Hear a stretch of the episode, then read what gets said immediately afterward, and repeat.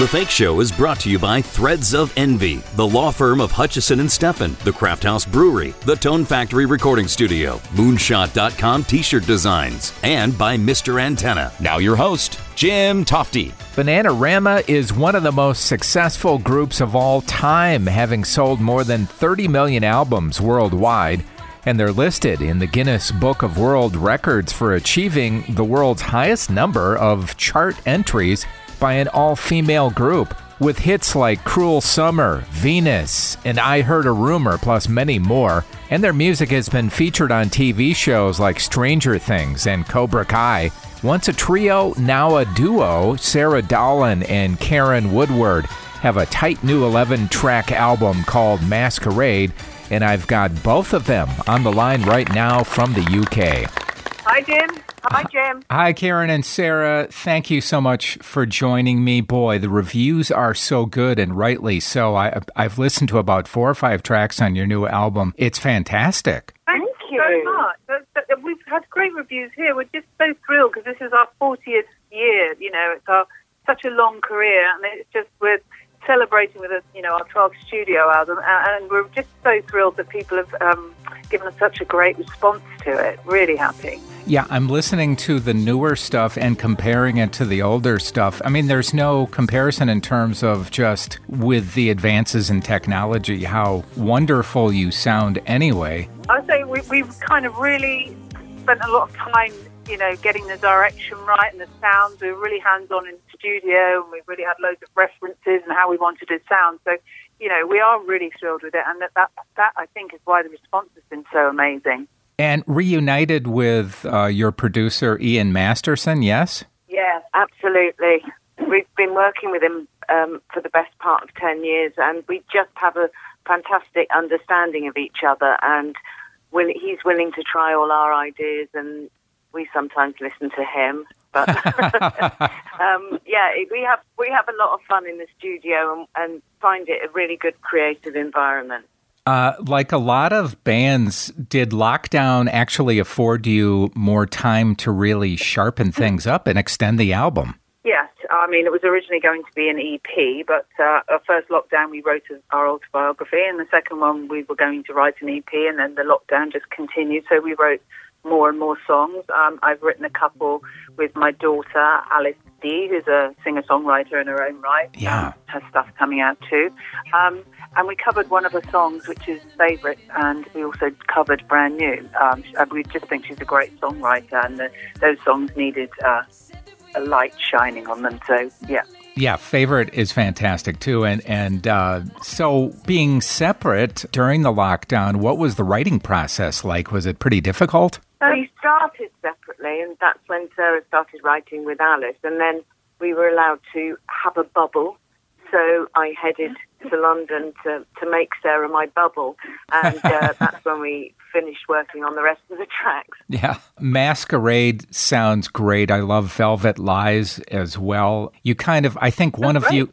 I think one of you described the vibe of this album as sort of gothic disco, which I think is brilliant. That's Keren. Yeah. I mean, it's very, it's pop and it's dance, but I think there's a sort of depth to it that, that takes it away from maybe some of the stuff we did in the 80s or earlier on in our career. I think there's a mood to it. Um, whether that's because it came in lockdown, I don't know, but I think it's very reflective, but also very hopeful for the future. Um, I think a lot of people had a lot of time to think, and it's, it's come through in the album.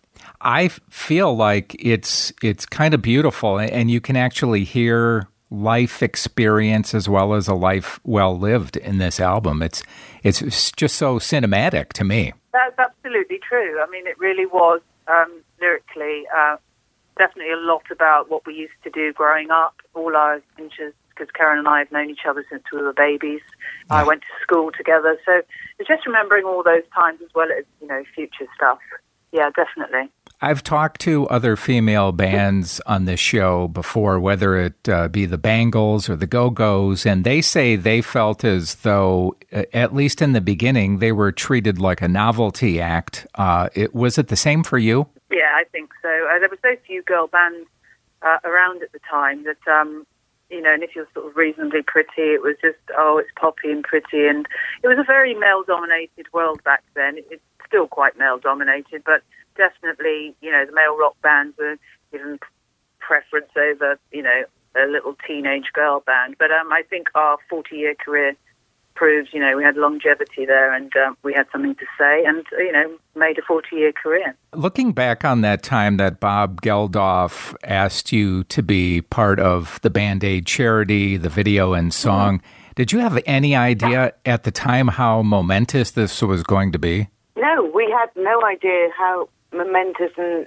it was going to be or who was going to be there. It was only really when we sort of got out of our very dodgy little little golf car out with a with out back seat. Um, that and we're still sting walking down the road that we actually realised or had a taste of what it was going to be.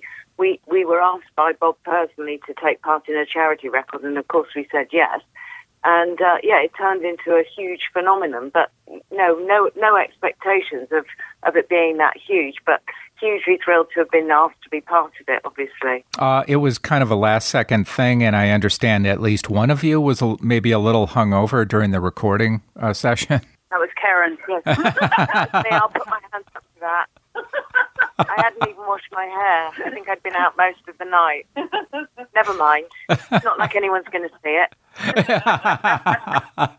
right. Uh, it yeah. It raised what three hundred fifty million dollars, I think, for famine relief when all was said and done. Extraordinary. You were on top of the pops in 1982, I believe, right out of school. What do you remember yeah. about about that performance? Well, it's a show that was huge in this country, and it's one that we grew up watching every yeah. Thursday night um, as, as children, and then suddenly to be on there ourselves. I think we used to dance in the audience as well as punters, but um, to actually perform on there was just it was mind blowing we didn't know what to do. We're not from stage school. Um, sorry.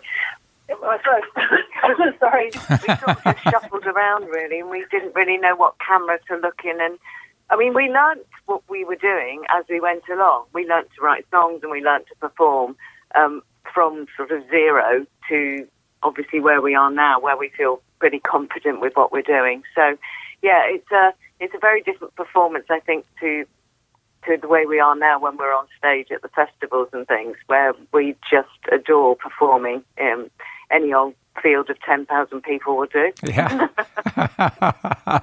um, yeah, it's uh, it's pretty amazing too what MTV did for all of you back then because you certainly learned a lot about uh, stagecraft and, and cameras and everything then. Yeah, I mean we were we were lucky I think to hit the the, the start of MTV our our whole generation and, and I think it was particularly good for um, the English the the British sort of music scene because I think we were all quite individual as artists, both sound wise and looks wise, and I think that translated really well on, onto video, which, of course, before then it would have been difficult, but it went all over the world. So it, it meant that we could go from sort of zero to international almost overnight, which was an incredible experience. Am I imagining this, or did you have a rehearsal spot that was close to where the Sex Pistols used to rehearse? Yeah, Keren and I lived above. Um, it was 1981, and uh, we had met Paul Cook, the drummer, in um,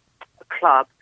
And our where we were living was closing down. It was the YWCA, and he said, "Oh, you can live in this room above our rehearsal room, which was absolutely shoddy. It had no bath bathroom and no hot water. Uh-huh. Um, but we stayed there for about six months, and he, they used to come in, him and Steve Jones used to come in and, and, you know, jam with their new band. And we just used to go down and do backing vocals and we learned the bass. And um, we just, he, Paul just said, well, why don't you get your own band together? We, we were kind of thinking about it, but he helped us produce um, our first demo. And so that's how it all started. What a solid guy Steve Jones uh, is, that's for sure. Yeah. I've got to hear more about this weird story about you throwing bricks at each other's ankles when you were in school. well, when we were at school, we noticed that everyone had the um, plaster of Paris, I don't know what you call it, the cast, plaster yeah. cast. Yeah, yeah. On, if they broke their arm, all the kids used to gather around and sign it, and you became the centre of attention. So I think that was our way of trying to get attention. So we did one dinner break. We tried to um, you know, break each other's ankles with a brick, but it didn't work. Just had a slight bruise and graze. So Wow. no attention at all. Yeah, I think a psychologist could do quite a bit with you too. Um, the Sara and Keren's new Bananarama album is available at iTunes, Amazon, Apple, Spotify, and wherever you get your music. And man, pick it up because it's really great. And the tour is happening. Hopefully, you make it to uh, the states at some point. We're hoping to. I mean, obviously, the last few years have, it's been an impossibility, and everything's a bit up in the air. But Yeah. Um, hopefully, next year we can start putting some more international stuff in the calendar. So hopefully, see you soon. Keren and Sara, great talking to you. Good luck with everything. Thank you, Jim. Thank you. Thanks very much for having us. And again, their album Masquerade was originally conceived as an EP, but the pandemic wiped out their live schedule in 2020, and they had more time to work on and prepare a full album and then prepare for their current tour. And as it turns out, it's a really nice album. Well, that finishes off this episode of the Fake Show podcast. I'm Jim Tofte. Thanks for listening. I'll see you next time. Listen to The Fake Show anywhere on SoundCloud, Stitcher, iTunes, and thefakeshow.com.